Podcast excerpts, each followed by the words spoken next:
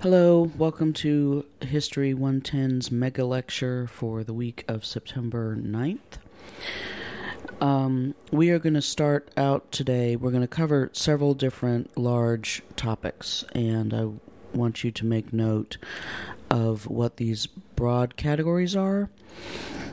The first topic we're going to cover is the European intellectual worldview around the time of colonization. We spent some time talking about the native worldview, and we're going to address how Europeans looked at the world spiritually and culturally, and how that influenced their attitudes about colonization.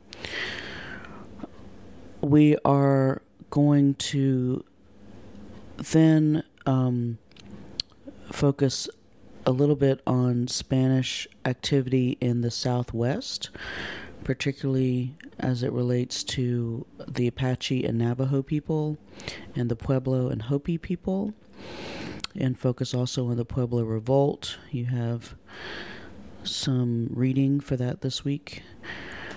We are then going to move to a discussion of the Native American white frontier and how historians have talked about that, what the reality is versus the myth. And we will conclude there with um, greater emphasis on Indians in the Western United States. I hope you can also listen before Friday to our teaching assistant. Our awesome Jeffrey Harris is going to give a lecture on American Indian violence in the Southeast, violence and rebellion in the Southeast. Um, that's going to dovetail with some of our other material from last week, as well as relate to the theme of rebellion, ethnocentricity, um, and power that we're talking about more generally.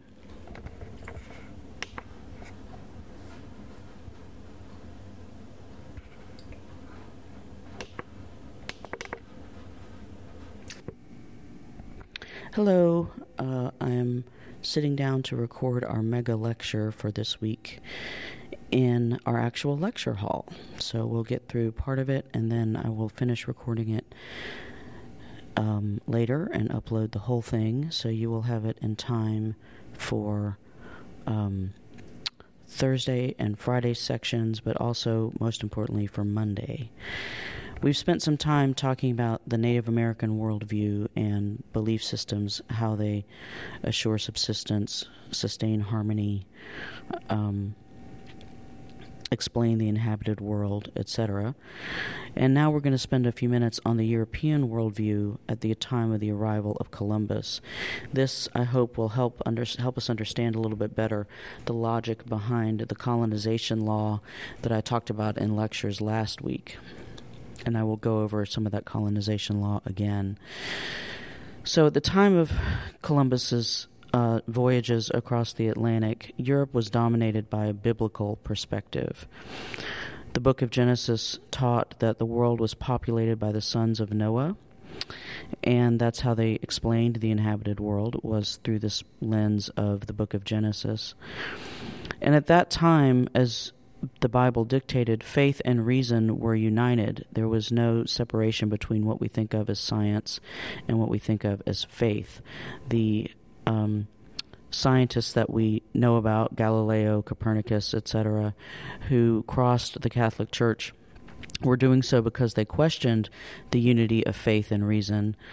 Um, and at the time of Columbus's voyages and for several centuries thereafter, the European worldview was still dominated by this connection between faith and reason, that the idea that all rational thought stemmed from faith in a Christian and Judeo-Christian um, worldview. This is seen most clearly in the Crusades, um, when Catholic soldiers and governments from Western Europe descended upon Muslim soldiers and governments um in Eastern Europe and the Middle East and uh, parts of Asia to defeat um, non-Christians. That was the purpose of the Crusades and to take over their lands and and societies. The Crusades defined non-Christians as barbarians, the same way that Catholic Christians dis- defined Native Americans as barbarians, as savages, because they were not Christians. When Columbus and the Spanish and Catholics from Europe encountered Native Americans in North America, they found that understanding them was very difficult because they had no presence in these ancient texts. They had no there's no explanation for their existence in the Bible or in Greek and Roman philosophy or other texts that people in Western Europe depended on to explain their world. Um, and so naturally, Europeans questioned the humanity of Native American people Um, in the fifteen hundreds and sixteen hundreds because they had no cultural context for them. Um, therefore, Europeans found what they expected to see, uh, and this is the definition of ethnocentricity. When you look at the world through the lens of your own cultural values, you're going to find what you expect to see in the world um, because the human mind has a need to fall back on the familiar. The basis for Europeans' claims on the Americas was the ethnocentric view that Indians were not Christians and were therefore savages.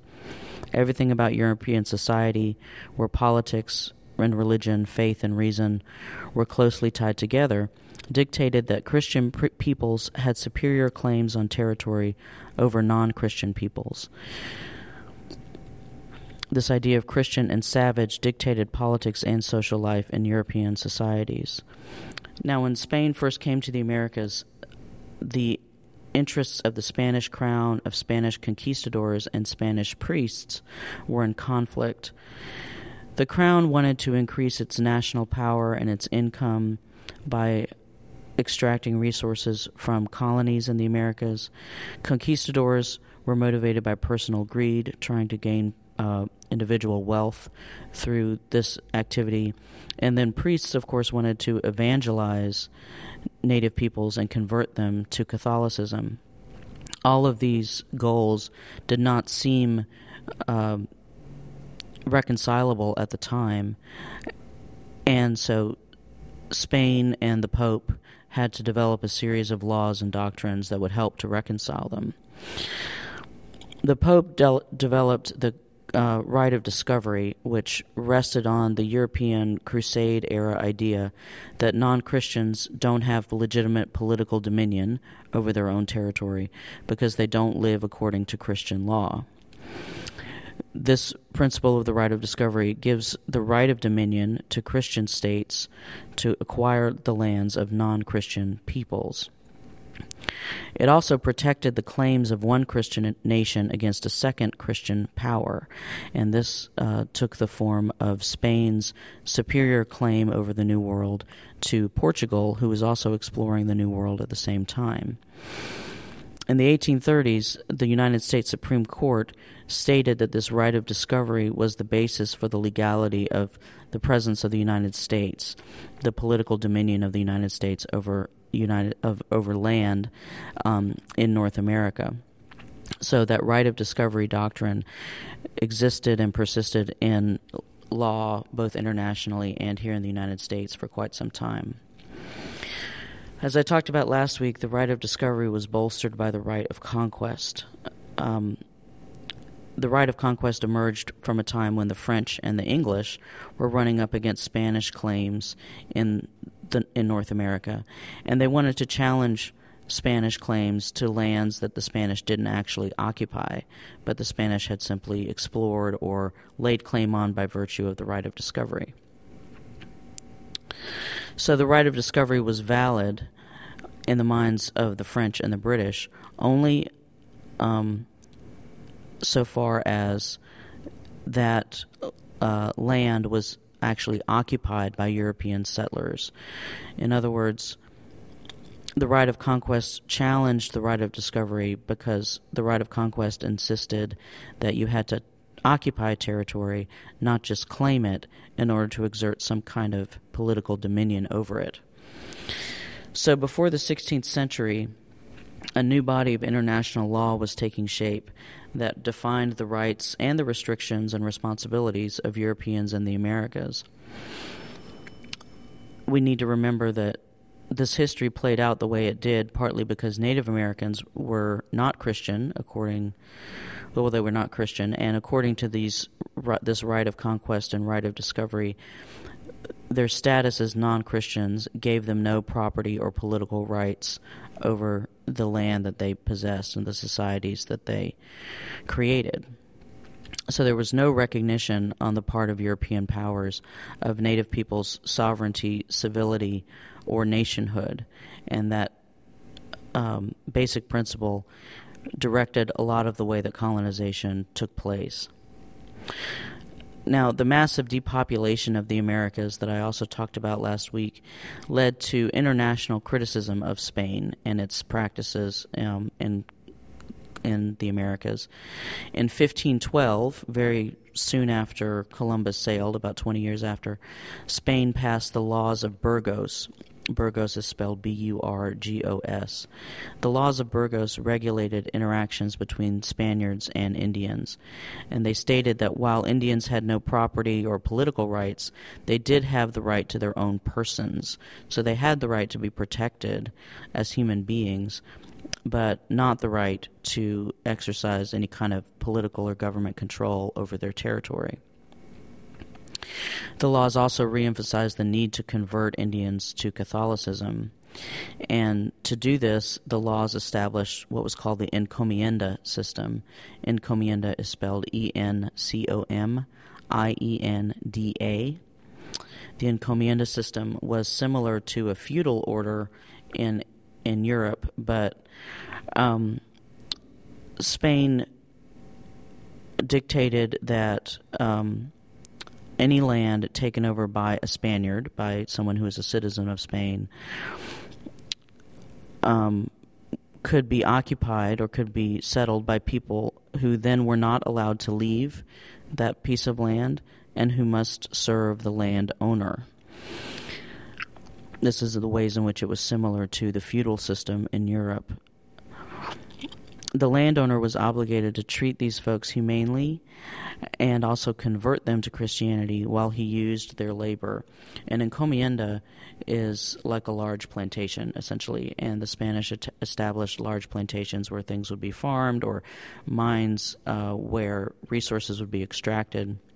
And the principle behind the encomienda system was al- to allow landowners, Spanish landowners, to use native labor, uh, convert them to Christianity, and acknowledge the right of native people to the safety of their persons, but um, at the same time not acknowledge native people's rights to control or politically assert any kind of control over their land. Also included in the Laws of Burgos was the Requerimiento, which you heard about in section last week. And the Requerimiento was a document that was right straight from the Crusades. Um, it was based on the Crusader idea of a just war, that a war between Christian and non-Christian peoples was legal and ethical and moral, because Christian peoples had the right to um, dominate and kill, if necessary, non-Christian people. Therefore, any resistance by non-Christian people to the power of Christian people could justly be crushed by Christians, and that was the principle embodied in the Requerimiento. The Requerimiento is a long document, as you know, giving a brief history lesson of Western Christianity, the emergence of the Pope and the papacy. It ends by asking Indians to recognize the church and the Spanish king and queen as rulers, and it threatens war and enslavement if Indians do not immediately capitulate. Therefore, deaths at the hands of Spaniards or loss of land or other resources at the hands of Spaniards was not the fault of the Spaniards, but was the fault of Indians, according to the Requerimiento. It was read to native communities in Spanish, who of course did not speak Spanish. Um, sometimes it was whispered in the middle of the night rather than read aloud. And in the early days of Spanish colonization, if Indian communities did not comply immediately, then the Spanish felt justified in attacking that community and taking over um, their area. So we've talked some about native civilizations and intellectual traditions. We've talked about European intellectual traditions and how a body of international law was crafted based on those traditions to justify the invasion and settlement of the Americas by Europeans. It would be easy to kind of quit the story now, as most U S history classes do, and just say that European and American advancement on the continent was an inevitable consequence of European diseases or superior technology or native helplessness or innocence or incompetence or the drastic reduction in native population. But doing a history of Native American people demands that we look very closely at the process by which this land was lost and how this population collapse occurred over a long period of time. That's why we focus in this class on the law of colonization, on um, the process of population collapse, and we'll continue to see throughout the semester how these types of laws uh, developed as Europeans took over the continent. Looking so closely and carefully at the process will change our perceptions about this land loss and the population collapse and what it meant for Native Americans. We see, when we look closely at the intellectual tradition behind colonization law, we also look at examples of rebellion like the Guale, the Apache, and others, that Native Americans were agents of political, social, and cultural change for their own communities, and then later on for the United States as well. And we'll also see that the United States' expansion to the Pacific was more than a happy accident, that it had strategic purpose and was embedded in a history of international law that justified the United States' actions. Over the next couple of weeks, we're going to discuss the period between sixteen eighty and eighteen forty-eight. A long period of time, but we're going to call it the long eighteenth century, the long... Um, an eighteenth century that actually is more like a century and a half. And the reason we're calling it the long eighteenth century is to convey that while many things, different things happened in many different places, this period should be seen as one kind of narrative, one kind of story that encompasses a region of the western United States and a set of very diverse peoples. Packaging time this way helps us learn and remember what happened here. And looking so much at the eighteenth century gives us a different perspective on U S history. We need to remember and learn how Western expansion of the Americas, Western expansion of Americans um, was not inevitable or a result of manifest destiny or a migration from the known to the unknown. It was not a frontier story, but it was a long process of conflict between European powers and native nations where power shifted hands many times. So there are several characters we're going to talk about in this long lecture, and I will divide it up into part one and part two. Um, the characters we talk about in part one are the Pueblo Indian communities in what is now New Mexico, the Hopi Indian communities in what is now Arizona. The Pueblo and Hopis are descendants of the folks who occupied and built um, the monuments at Chaco Canyon. We're going to talk about the Navajo communities in Arizona, New Mexico, and Utah. We're going to talk about the Apache in Arizona. We're also going to talk about Spain, France, and England and their various interests in this area.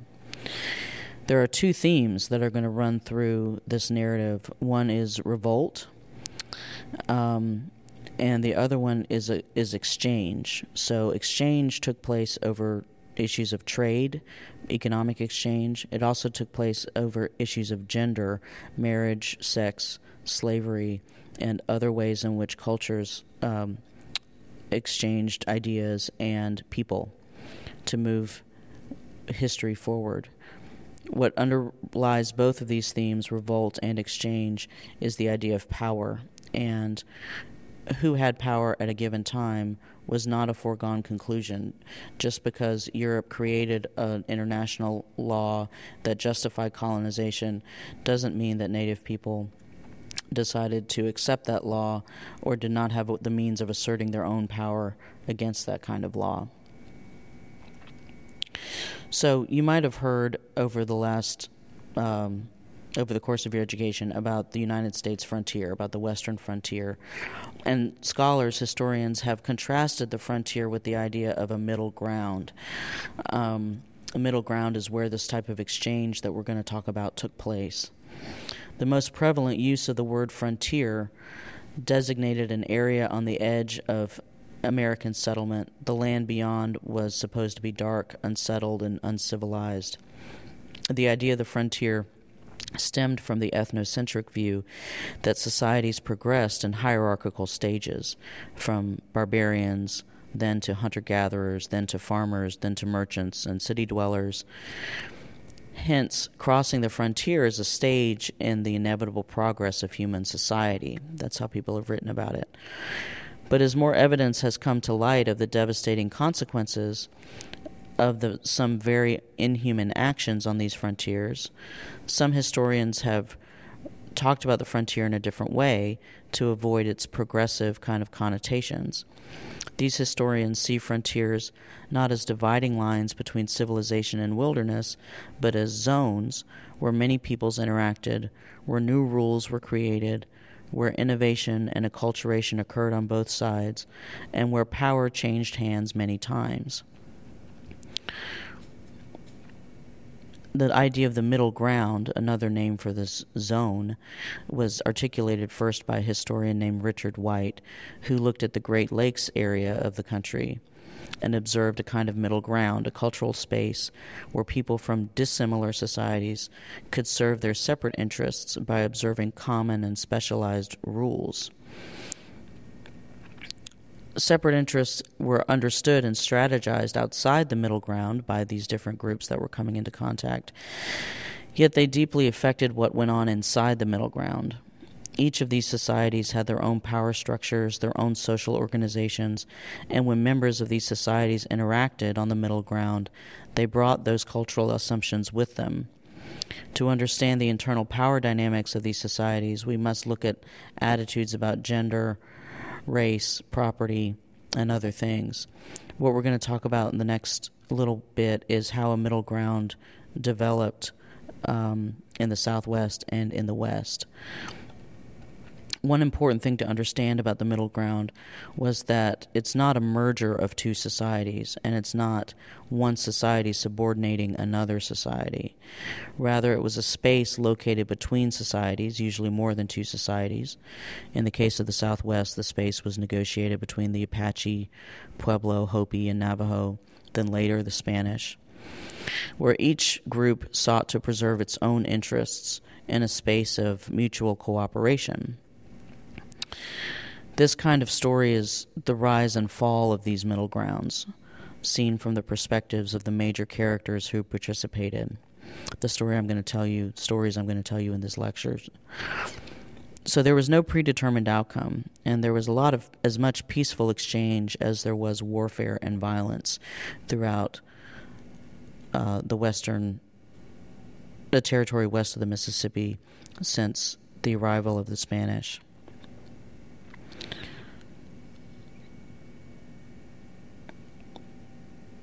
The early character of these places and times was largely shaped by the fact that imperial powers, France, Britain, and Spain, used this land as a place to play out their own rivalries and power contests.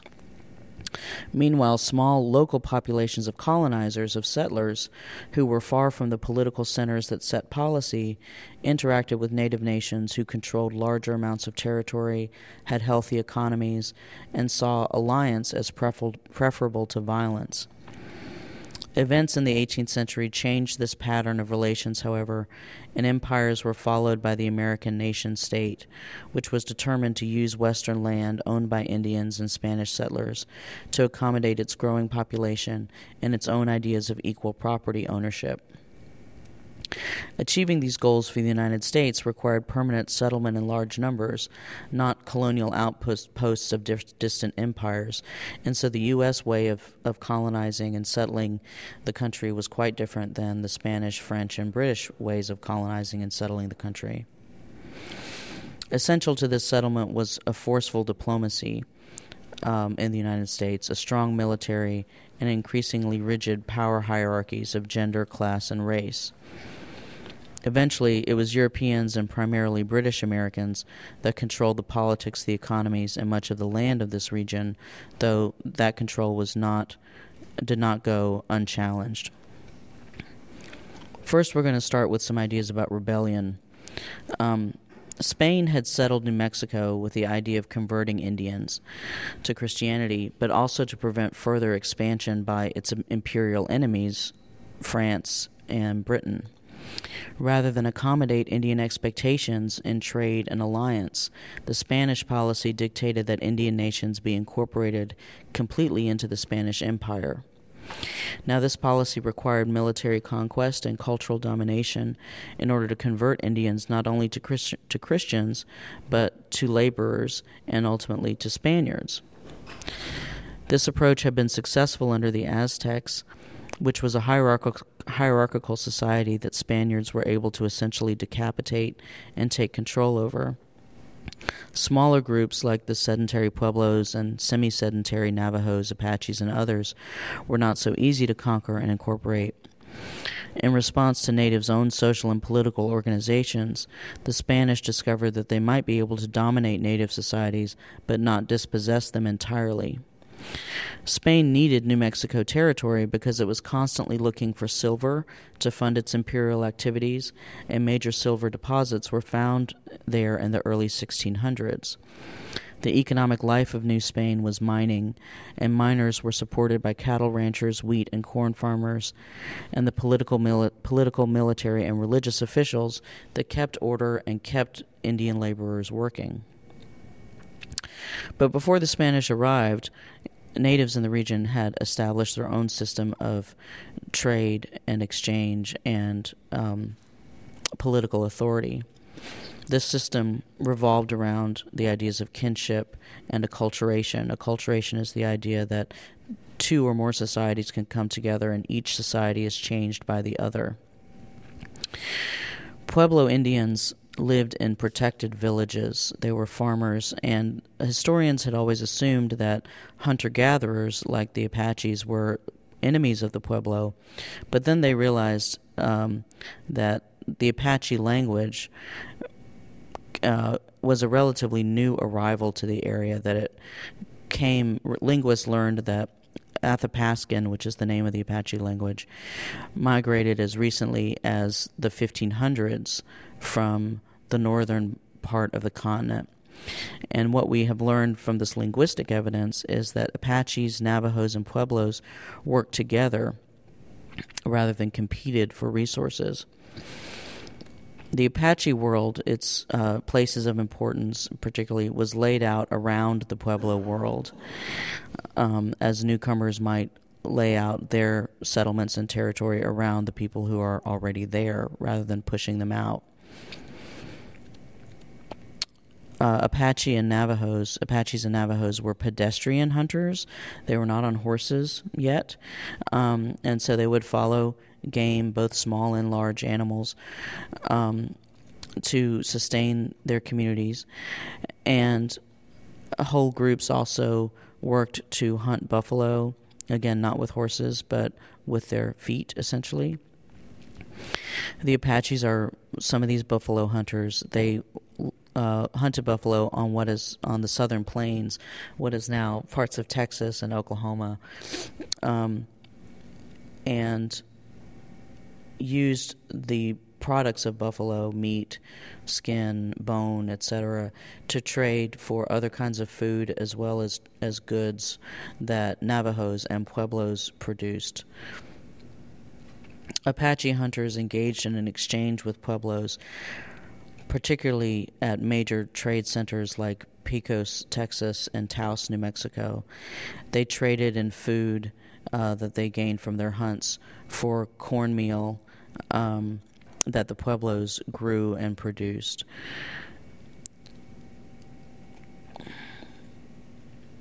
Apaches did not have any transportation. As I said before, they were pedestrian hunters.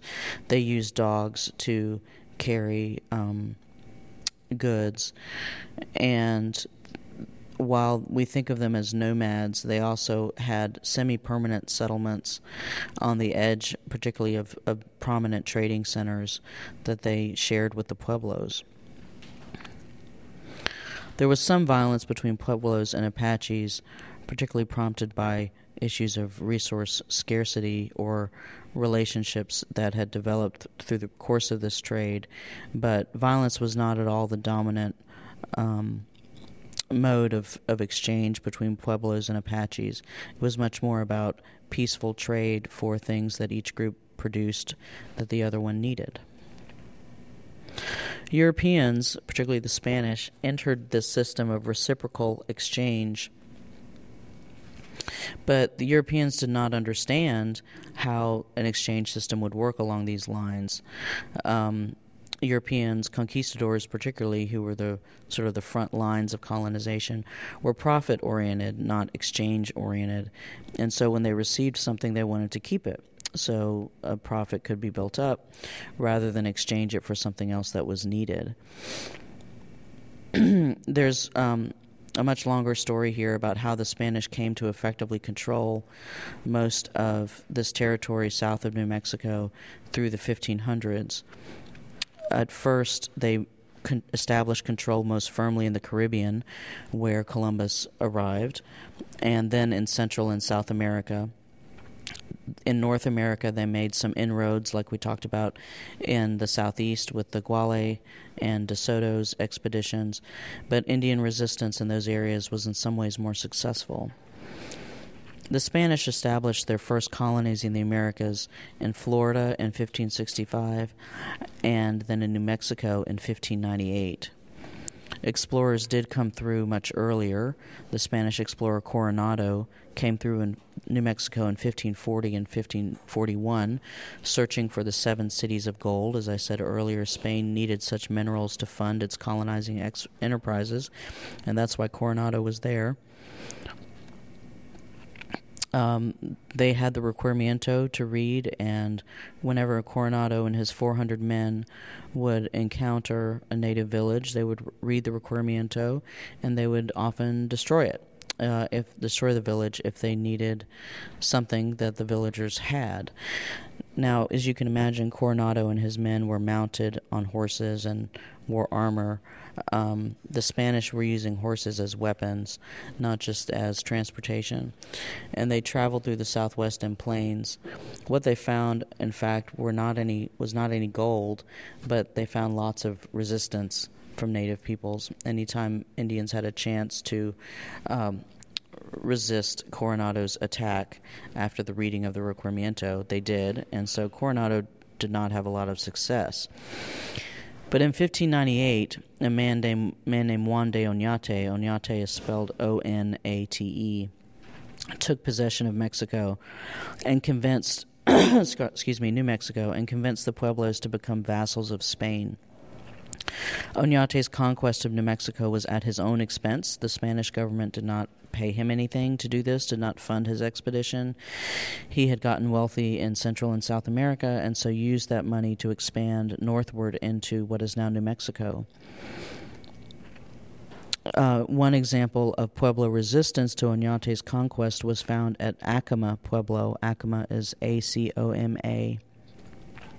And when the Acoma fought back, um, not having horses, not having the kinds of metal tools, armor, and, and weapons that Oñate's men had, Oñate directed his men to brutally destroy the Pueblo, to burn it down, and kill m- most of its re- residents and make refugees out of the others. Now, the Spanish government did not look kindly on Oñate's actions. He was actually punished by Spain for abusing Indians in this way. And so there are examples of both humanity and inhumanity in this system of colonization.